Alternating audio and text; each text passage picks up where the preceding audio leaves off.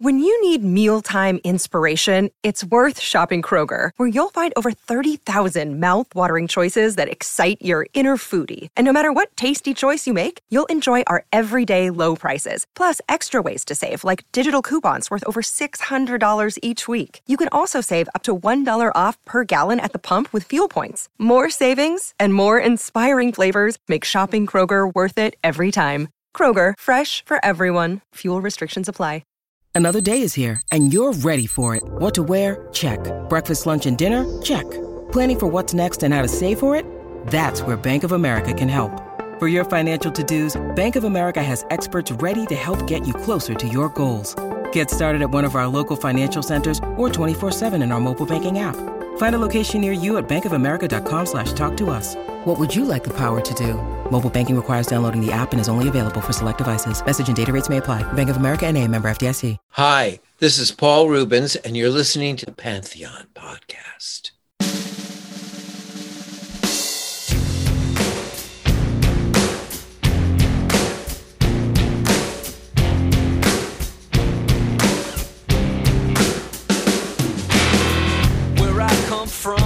All that great. My automobile is a piece of crap. My fashion sense is a little whack, and my friends are just as as me. I didn't go to boarding schools. Preppy girls never looked at me. We are kind of close to Beverly Hills, uh, traffic permitting. Uh, okay, no, we're not. We're stuck in Culver City, nestled between an abandoned Petco and a cannabis dispensary called Weed, with five E's, is a television production office, you know, bustling with the energy of people who'd rather be working remotely.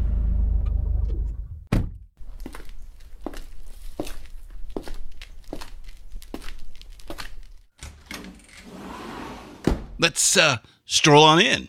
We'll give a friendly nod to the impossibly attractive receptionist. She's not really paying attention. She's busy filming a TikTok, you know, duck facing in her Daisy Jones outfit. So we'll just head on back to the writer's room.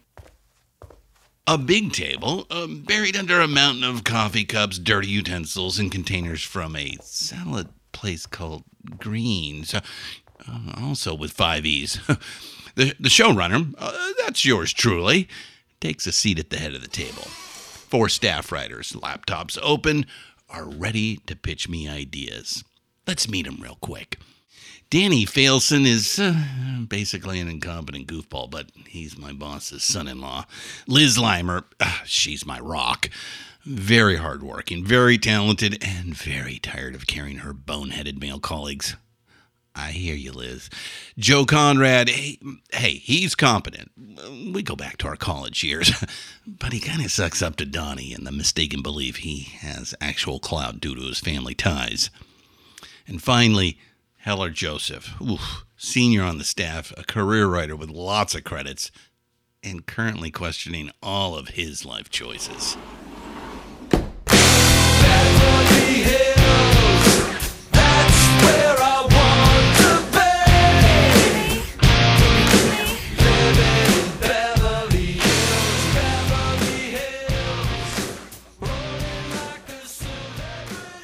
All right, people.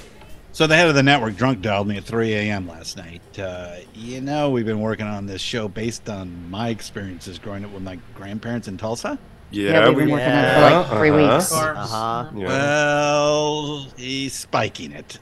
Oh God. I guess they want a show about rock and roll now. Oh shit! What, are you talking about? Why? Curious. Uh, I, yeah, I, I know, I know, I know, I know, I know. Okay, all that work down the drain, but that's what the boss wants. So, any ideas? Well, people seem to love rock star biopics, but I don't think anyone's done like a Boz Skaggs yet. And that, that's kind of a funny name too, right? Like, like Boz Skaggs. Ugh.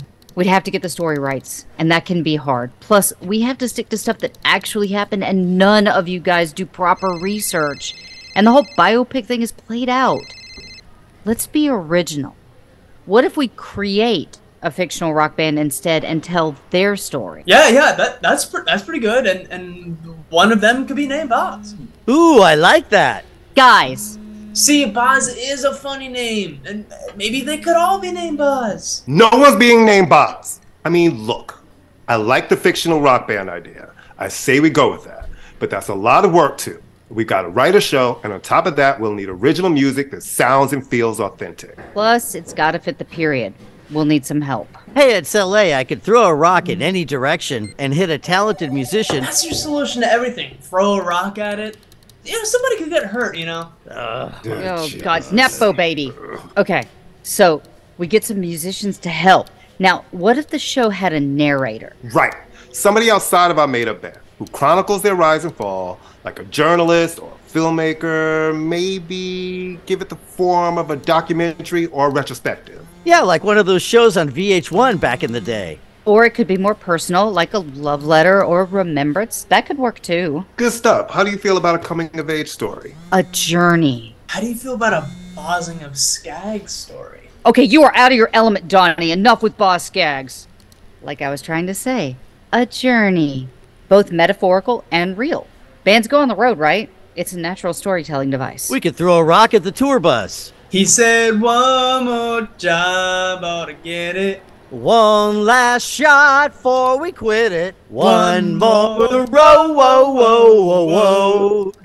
I'm taking my lunch now. I'm right behind you. Do you want to go to Sweet Greens? Let's do it.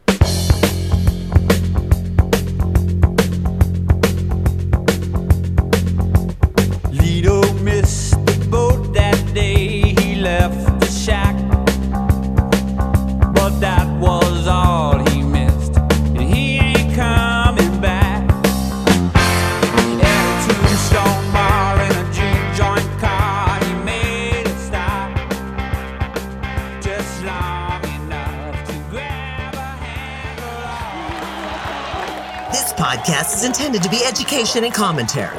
It will discuss adult themes and may use coarse language. Pantheon Podcasts presents Rock and Roll Archaeology with host Christian Swain. Music, culture, technology, and rock and roll.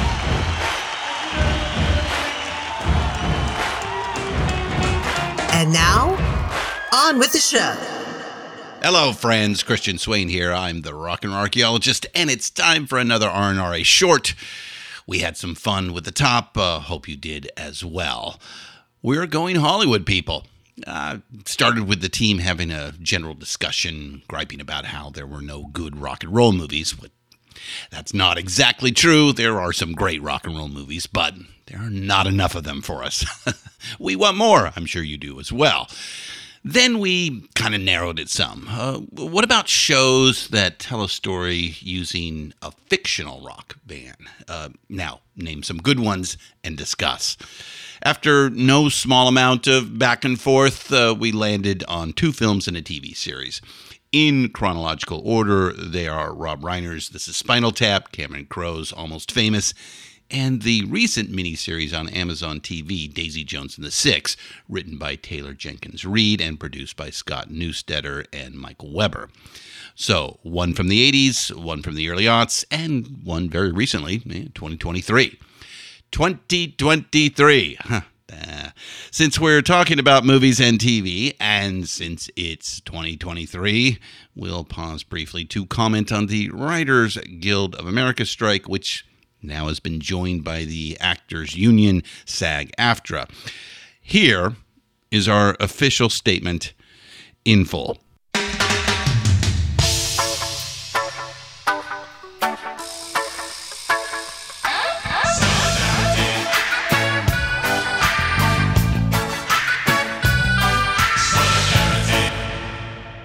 Thank you. And thank you, little Steven. Well, we'll now do the obligatory spoiler alert. Um, chances are you've already seen Spinal Tap, Almost Famous, and Daisy Jones, but if you haven't, we strongly recommend all three of them. Uh, they're easy to find online. Go check them out and come on back. We'll be waiting. And of course, you can chime in on your own impressions and give us your take. Uh, rockandrollarchaeology.com has the links to our socials. We'd love to hear from you. All right, let's um let's do a little plug. Uh, we love this website and we use it a ton. It's the incredible online archive called rocksbackpages.com. We are happy subscribers and we recommend it to everybody. That's rocksbackpages.com. Uh, there's a link on the front page of our website uh, if you uh, would like to go over there and check it out. All right, shout out to Joe Quazala from Who Cares About the Rock Hall podcast on the Pantheon Podcast Network. Uh, you know, one of our sister shows, Joe pitched in uh, as a contributing writer for this episode. So thank you, Joe. Finally, we're dedicating this to a recently departed friend of the podcast, the rock and roll uh, swashbuckler Sam Cutler, tour manager for the Rolling Stones and the Grateful Dead.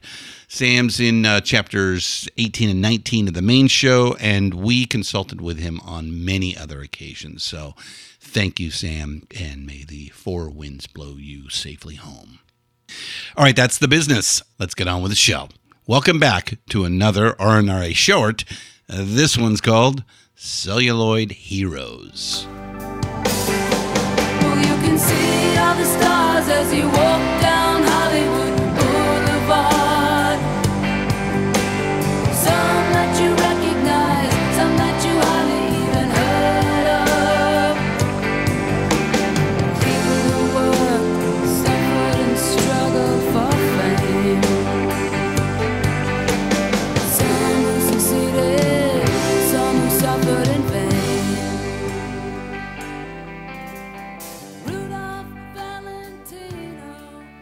Let's start with our favorite, best in class, for a story about a fictional rock and roll band, almost famous, written and directed by Cameron Crowe and released in 2000. In 2000, Cameron Crowe was finally on a roll. After making his mark as a music journalist while he was still just a teenager, he was now about 20 years deep into his second career as a screenwriter and filmmaker. For the first decade or so, Crowe experienced modest success with filmmaking. His work was generally well received by the critics, did okay in terms of box office, but no blockbusters. then he wrote and directed Jerry Maguire, released in 1996. It was a smash, a giant hit with critics and public alike that became a 90s cultural touchstone. Jerry Maguire established Cameron Crowe as a player in the film and television industry, someone with juice. I'm sugar on the other line. I better hear you say it. Yeah, yeah, no, no, no. Show you the money. Not, not show you. Show me the money. Show me the money. Yeah. Louder. Show me the money. That's it, brother. But you got to yell that shit. Show me the money. I need to feel you, Jerry. Show me the money. Jerry, you better yell. Show me the money. Cameron used his newly won clout to convince DreamWorks Studios to back him on a passion project, a personal story. Almost Famous is a semi autobiographical tale drawn from his own experiences as a teenager in the mid 1970s. Starting at just 15, Cameron hit the road with the Allman Brothers, the Eagles, Led Zeppelin, and many other groups, and he wrote up those experiences for Rolling Stone and Cream magazines. Almost Famous was a commercial bust. In its initial release, it lost millions for the studio. Cameron Crowe's juice was never the same after that. In the end, it worked out okay. Syndication to cable, DVD and Blu ray sales, streaming and downloads eventually recouped the investment and then some. But in Hollywood terms, that still means Almost Famous was a flop. Cameron Crowe has said many times since that he is totally fine with it all. It was the story he always wanted to tell, and he got to tell it his way. N- not a lot of folks get to do something like that.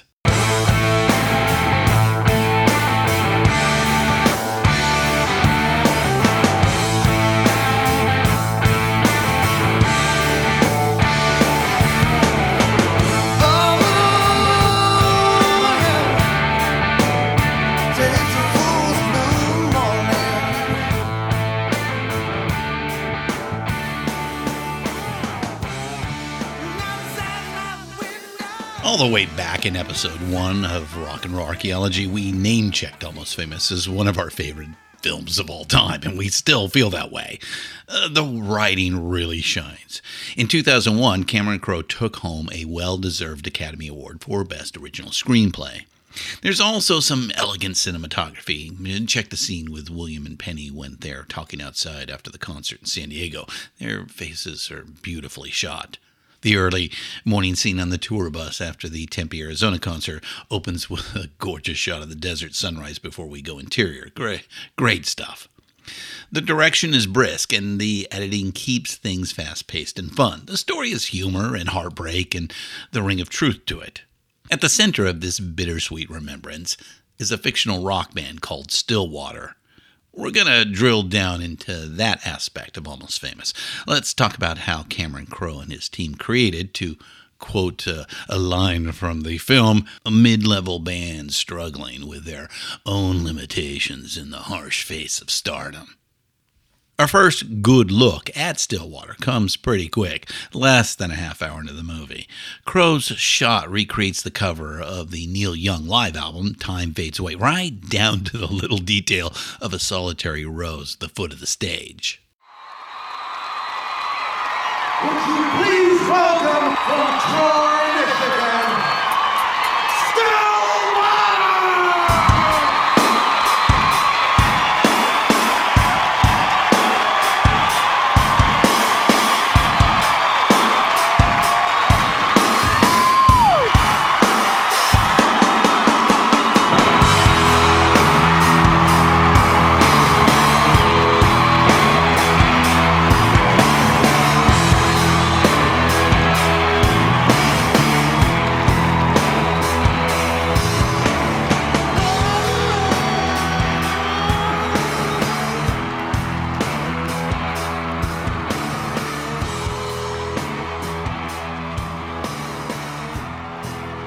scene is as good as anything we've ever come across in film. Crowe and his team vividly recreate the excitement of the opening moments of a rock concert, experienced from the backstage vantage point. It's absolutely thrilling.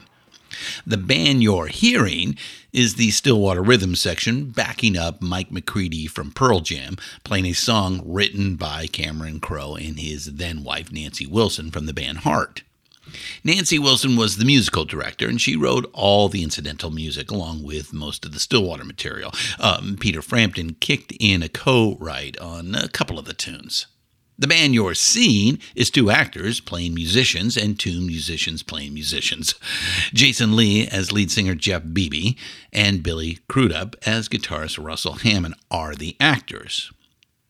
Mark Kozelek is a real professional bassist, and he played Stillwater bassist Larry Fellows in the movie. Stillwater's drummer, Silent Ed Valancourt, is played by their real, no kidding drummer, John Fedevich. Prior to shooting, the four of them lived and rehearsed together for six weeks in LA. Coming into the film, Crudup was a beginner guitarist, so he took private lessons and was extensively coached by Peter Frampton to prepare for the role. Jason Lee said he copped his Stillwater stage moves from Paul Rodgers, the power singing frontman for Bad Company. Well, I mean, if you're going to emulate a 70s lead singer, uh, that's a good one right there. The actual singer in a studio is a cat named Marti Frederiksen, and he kills it. they wrapped rehearsal with an hour long live show in front of an audience. That lip synced but nonetheless convincing performance ended up in the film as the Cleveland concert. That comes at the two thirds mark, and it's the final music scene in Almost Famous.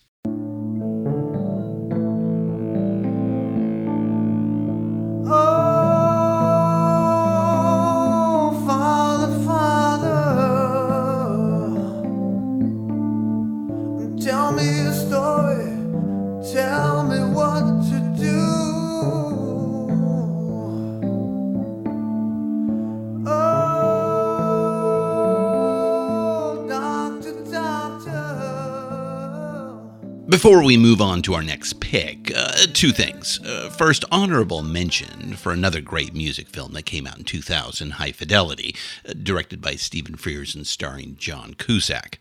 Strong writing, a fictional band called the Kinky Wizards, a Bruce Springsteen cameo, and a breakout performance by Jack Black in one of his first roles. We absolutely love it. Highly recommend. Second, we want to tout the director's cut uh, for Almost Famous. It's called Untitled, uh, you know, like an old bootleg record. As best as we can tell, it's not available as a download, but if you're a fan of the movie, spend a few bucks, get the DVD or Blu ray box set. It's got some fun deleted scenes. We especially love the radio interview with Mr. Cosmic FM DJ in Tempe. It's also got great commentary, insider stuff, the whole Cleveland concert, and an audio CD of Stillwater tunes. Again, highly recommend it. All right. We all know this. There is a fine line between stupid and uh, clever. We're now headed to the wrong side of that line. Let's go from the sublime to the ridiculous.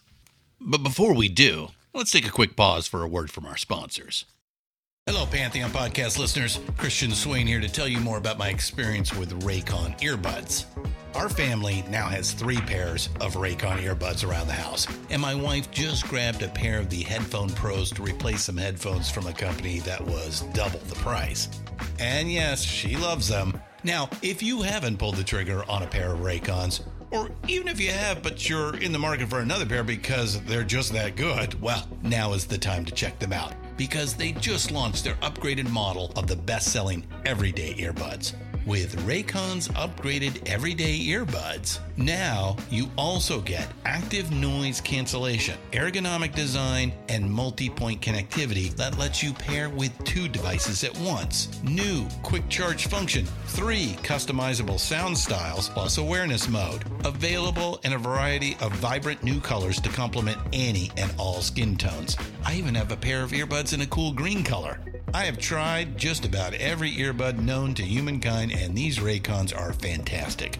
Seriously, if you've been wanting to check out Raycons, there truly is no better time. You're going to ask yourself why you didn't check them out sooner, and Raycon offers a 30-day happiness guarantee. So, what are you waiting for? Go to buyraycon.com slash Pantheon today to get 20% off your Raycon order, plus free shipping. That's right, you'll get 20% off and free shipping at buyraycon.com slash Pantheon. Buyraycon.com slash Pantheon. Hey folks, Steffan Chirazi and Renee Richardson here from the Metallica Report. And we are proud members of the Pantheon podcast family, where the best of music and podcasts unite. We've got something pretty cool for you. We're giving away an exclusive Metallica merch package worth over $250. That's a whole lot of scary guys, skulls, M72, and other sought after Metallica swag. And we've made it easy for you to win. Follow and share the Metallica report, and you're in the game. Go to pantheonpodcast.com slash Metallica, enter your email, and hit that button to be entered to win.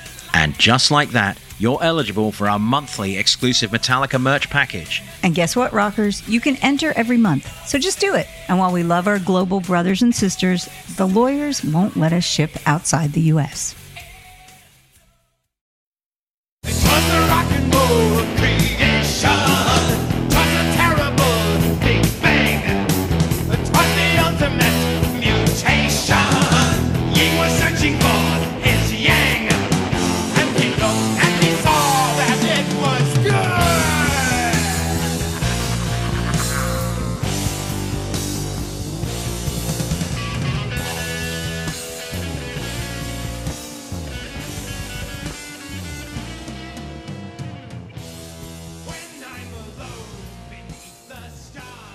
We can recall a TV interview some years back with a couple of the guys from Van Halen, eh, probably on VH1.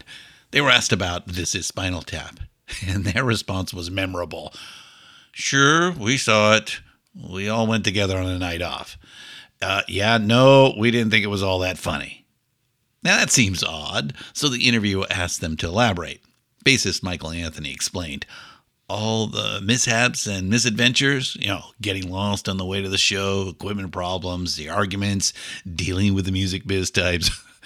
it all just hit a little too close to home. You see, a lot of those things really happened to them out on the road, and it wasn't humorous at all. It was just a big pain in the ass, or worse. We've read and heard several accounts from other professional rockers that uh, corroborate uh, Michael's take. It was funny, sure, but in a cringy, chuckling to hide your embarrassment kind of way. Like, uh, ooh, oh, shit, remember that? the Rolling Stone review of This Is Spinal Tap from 1984, we, we found it on Rock's back pages, states right in the lead paragraph that in this film, the line between art and life is blurry. Indeed.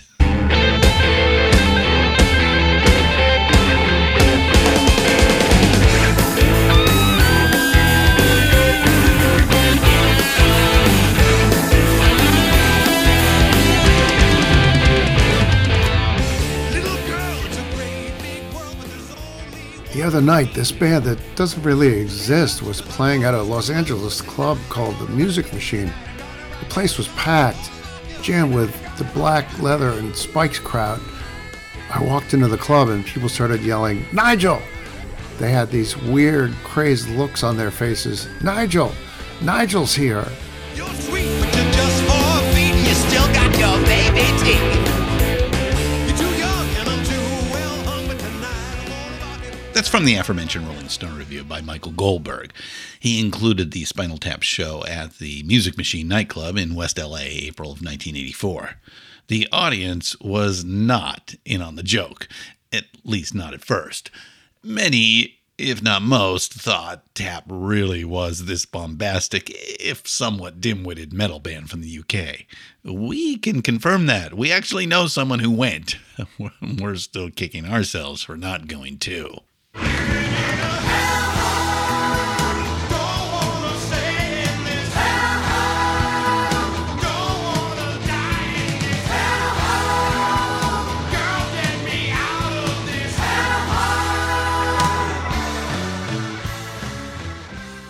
So let's meet the guys who filmed this just a little too real rockumentary and then turned it up to 11.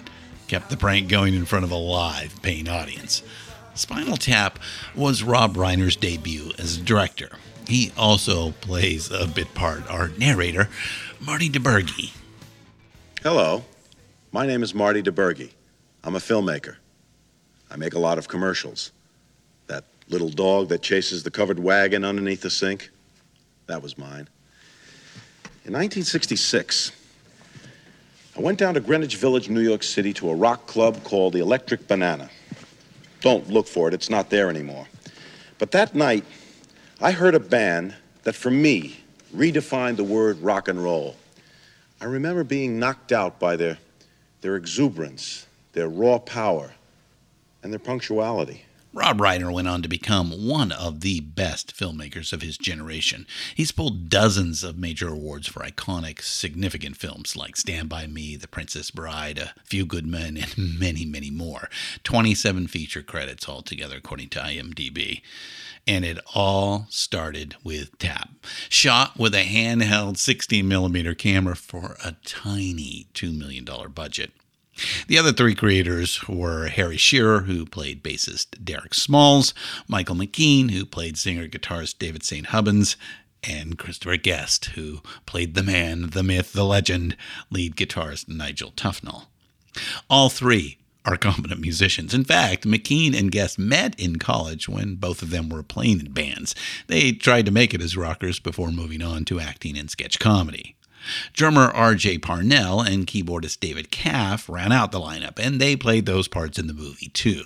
So the band you're seeing is the band you're hearing. And it's a matter of historical record that they pulled this act off convincingly, and hilarity ensued. we, we just love it when hilarity ensues, don't you? Honorable mention to the Rutles, the Blues Brothers, and School Rock, but this is Spinal Tap easily takes home the statue for funniest rock movie ever. We've got more to say about This Is Spinal Tap, and we'll circle back around in the main show when we get to 80s metal. But right now, uh, one more clip, and uh, we'll leave this behind.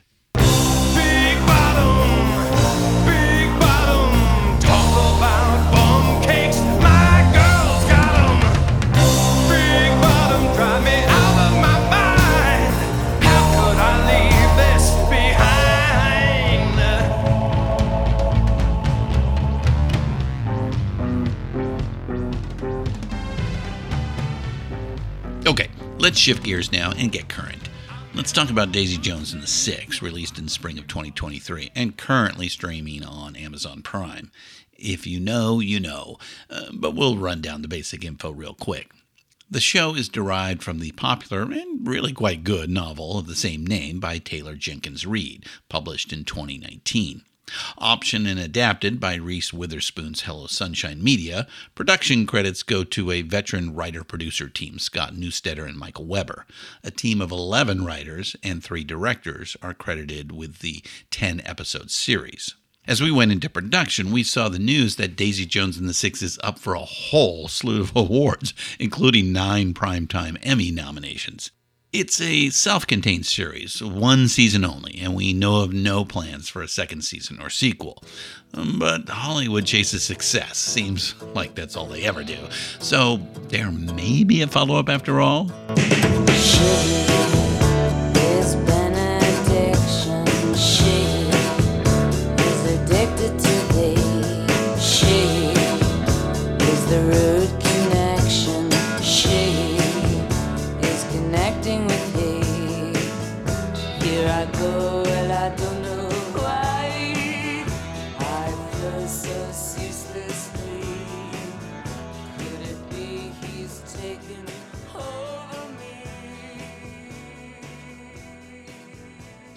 in competitive diving, eh, some other sports too, but diving comes to mind, there's a thing called degree of difficulty. It's self explanatory, no? Well, when we take on Daisy Jones and the Six, we're factoring in the degree of difficulty. So let's unpack that a moment. Our first two bands, Stillwater and Spinal Tap, well, they were not portrayed as big time superstar acts. Stillwater was almost famous, trying to figure out if they were ready for prime time. Spinal Tap was way past their prime, just trying to hang on. Much different, much higher degree of difficulty for Daisy Jones and the Six. The premise of the story is that this was the biggest band in the world at the time, fall of 1977. Now, for perspective, here's a quick and very incomplete recap of the popular music landscape in 1977.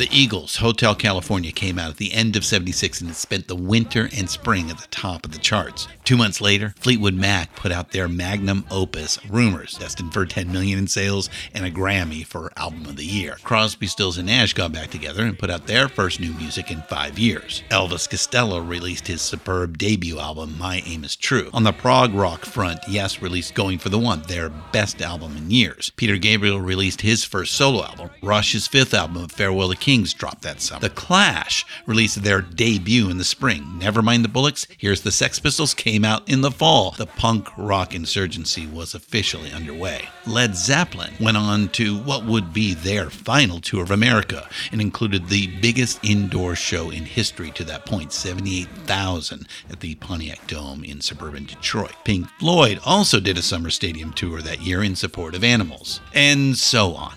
The point is, it was a really big year for rock. Given this context, the original music in Daisy Jones and the Six seems uh, a little bit small, maybe. It, works well in the show, but on its own, the album Aurora is good, but not great. A couple of superb tunes. The title cut, written by Blake Mills, really stands out for us. But mostly, it's just good. A- good album is a nice accomplishment, but we dare say they were shooting for more here. At times, the fictional band is outshined by the soundtrack. You know, episode 5, titled Fire, it's the best one, the hinge on which the entire story pivots. It opens with a montage with Roxy Music's Love is the Drug as the backdrop. A great band, great song, by the way. And it's a great sequence, too, pushed along by the stellar arrangement uh, and Bryan Ferry's lurid, needy vocal. But that's a lot of musical voltage right at the top of the show. And most of the Daisy Jones material just doesn't have that kind of juice. Another scene with a, a great needle drop is the aftermath of Daisy's hotel room overdose. That's when she kicks her new husband to the curb for not being there when she damn near died.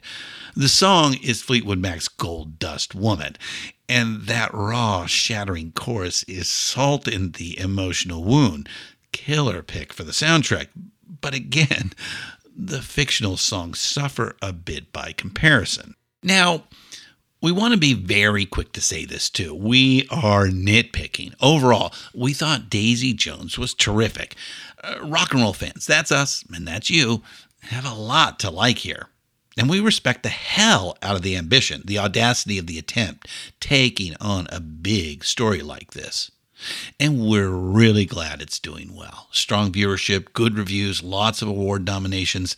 Like we said, studios chase success. So we'll get more rock and roll content on the streaming services. Well, we'll get more when the writers come back with a fair deal from the studios.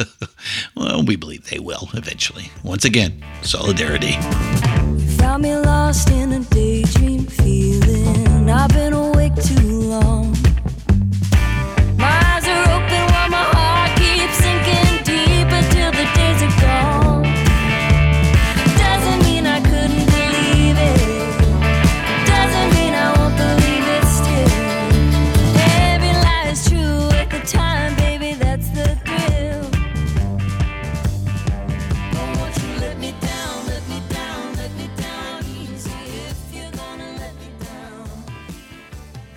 of the appeal of Daisy Jones and the Six is down to the raw talent and charisma of the two leads, Riley Keough as Daisy and Sam Claflin as Billy Dunne. A couple of powerhouses, especially Ms. Keough. Riley's got the pedigree. I, she's the eldest grandchild of Elvis Presley. And prior to Daisy Jones, she co starred in a pretty good indie flick called American Honey. That's got uh, one killer soundtrack as well. Check it out. We'll call out a couple of supporting players that we especially liked. The fine character actor Timothy Olyphant as the tour manager Rod Reyes, and Sebastian Chacon as Warren Rojas, drummer for the Six. Happy go lucky and unpretentious, Warren had the best perspective of the band and their situation out of all of them. Chacon seemed to get all the laugh out loud lines as well. I mean, we're guessing the writers fed those to him because they liked him, and why wouldn't they?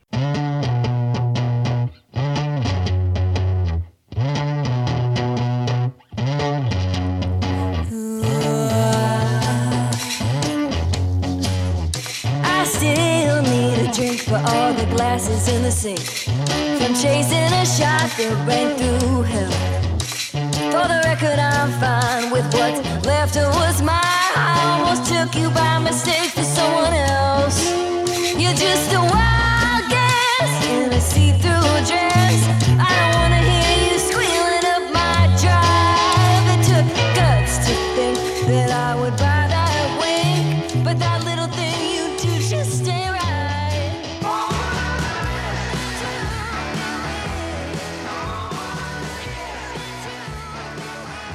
It's a new golden age of television. We've often read and hear, and there is something to that. Uh, lots to enjoy, and thank goodness, because without it, we all would have gone bonkers during the pandemic. But up until now, nobody's done a really good, strong fictional series centering on music. There have been some attempts. Remember HBO's Vinyl? What an expensive disaster that was. Uh, uh, the Idol, this year's HBO offering, might be even shittier if that's actually even possible. A double yikes on that one. Uh, the Get Down on Netflix was so well intentioned and, you know, it had its moments, but it came up short too, at least in our estimation. Our almost famous friend Cameron Crowe did a show called Roadies, and that had a great cast and some awesome musical cameos, but it never really found its voice and was spiked after one season. All this is to say that Daisy Jones and the Six easily leads the pack, best in class when it comes to rock and roll on the TV. We watched it when it came out and we binged it again all the way through to prep for this podcast. And you know what? It holds up. It's pretty solid.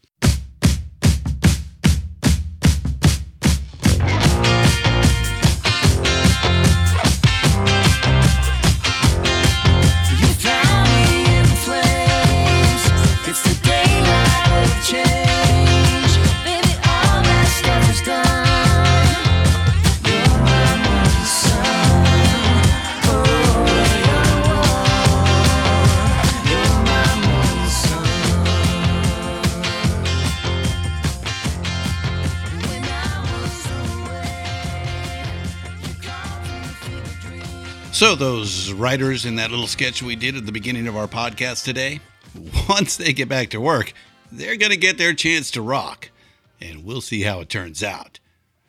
It's a transitional period for film and television, to put it mildly. The issues behind the current WGA SAG AFTRA strike are deep and wide. As we write this, the parties are still very, very far apart from what we've been able to ascertain. This much is clear. Like we saw with music in the late 90s and early aughts, the industry is going through what economists call creative destruction. A fancy way of saying the old rules no longer apply. And that is good news and bad news. For reasons both logical and emotional, we're firmly on the side of the creators. That said, there's going to have to be some give from all the parties if we're going to get folks back to work in film and TV to make those rock and roll shows. Till then, I'm Christian Swain. I've got my remote and I've got my popcorn, and I may have stumbled on Sublime. But before I go, uh, we need to let you know who were the good friends who played our writers at the top. Let's hear it for Kellen Reiche as Donnie Failson, Lynly Ehrlich as Liz Limer, Jerry Danielsen as Joe Conrad, and Courtney M. Anderson as Heller Joseph. Thanks as always. Keep up the rockin', and we'll catch you later. I bought a bourgeois house in the Hollywood Hills with a trunk load of hundred thousand dollar bills. Man came by to hook up my cable TV. We settled in for the night, my baby and me. We switched round and round till half past dawn. There was 57 channels and nothing on. 57 channels and nothing on. 57 channels and nothing on.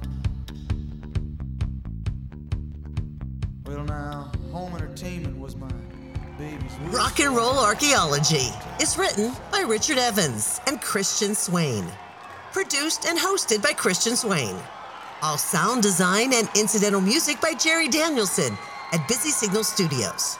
Find all of our shows, notes, and links at pantheonpodcast.com. All songs can be found for purchase or streaming wherever you get your great music. Please pick up these amazing tracks. Contact us on social at Pantheon Podcasts on Facebook and Instagram. Tweet us at Pantheon Pods.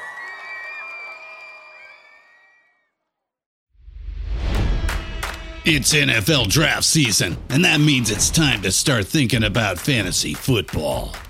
FantasyPoints.com features industry leading experts and prognosticators using proprietary hand charted data to help you score more fantasy points. FantasyPoints.com is the place to go for whatever kind of fantasy football you play. Whether you play fantasy football, daily fantasy sports, or do a little bit of everything, Fantasy Points has the meticulously researched content to guide you to victory.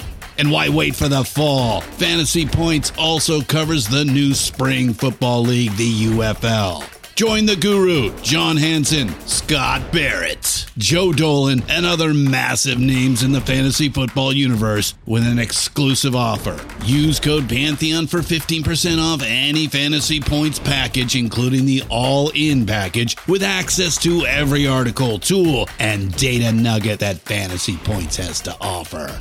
That's fantasypoints.com and code Pantheon for 15% off at Fantasy Points. Fantasypoints.com. Code Pantheon. Score more fantasy points.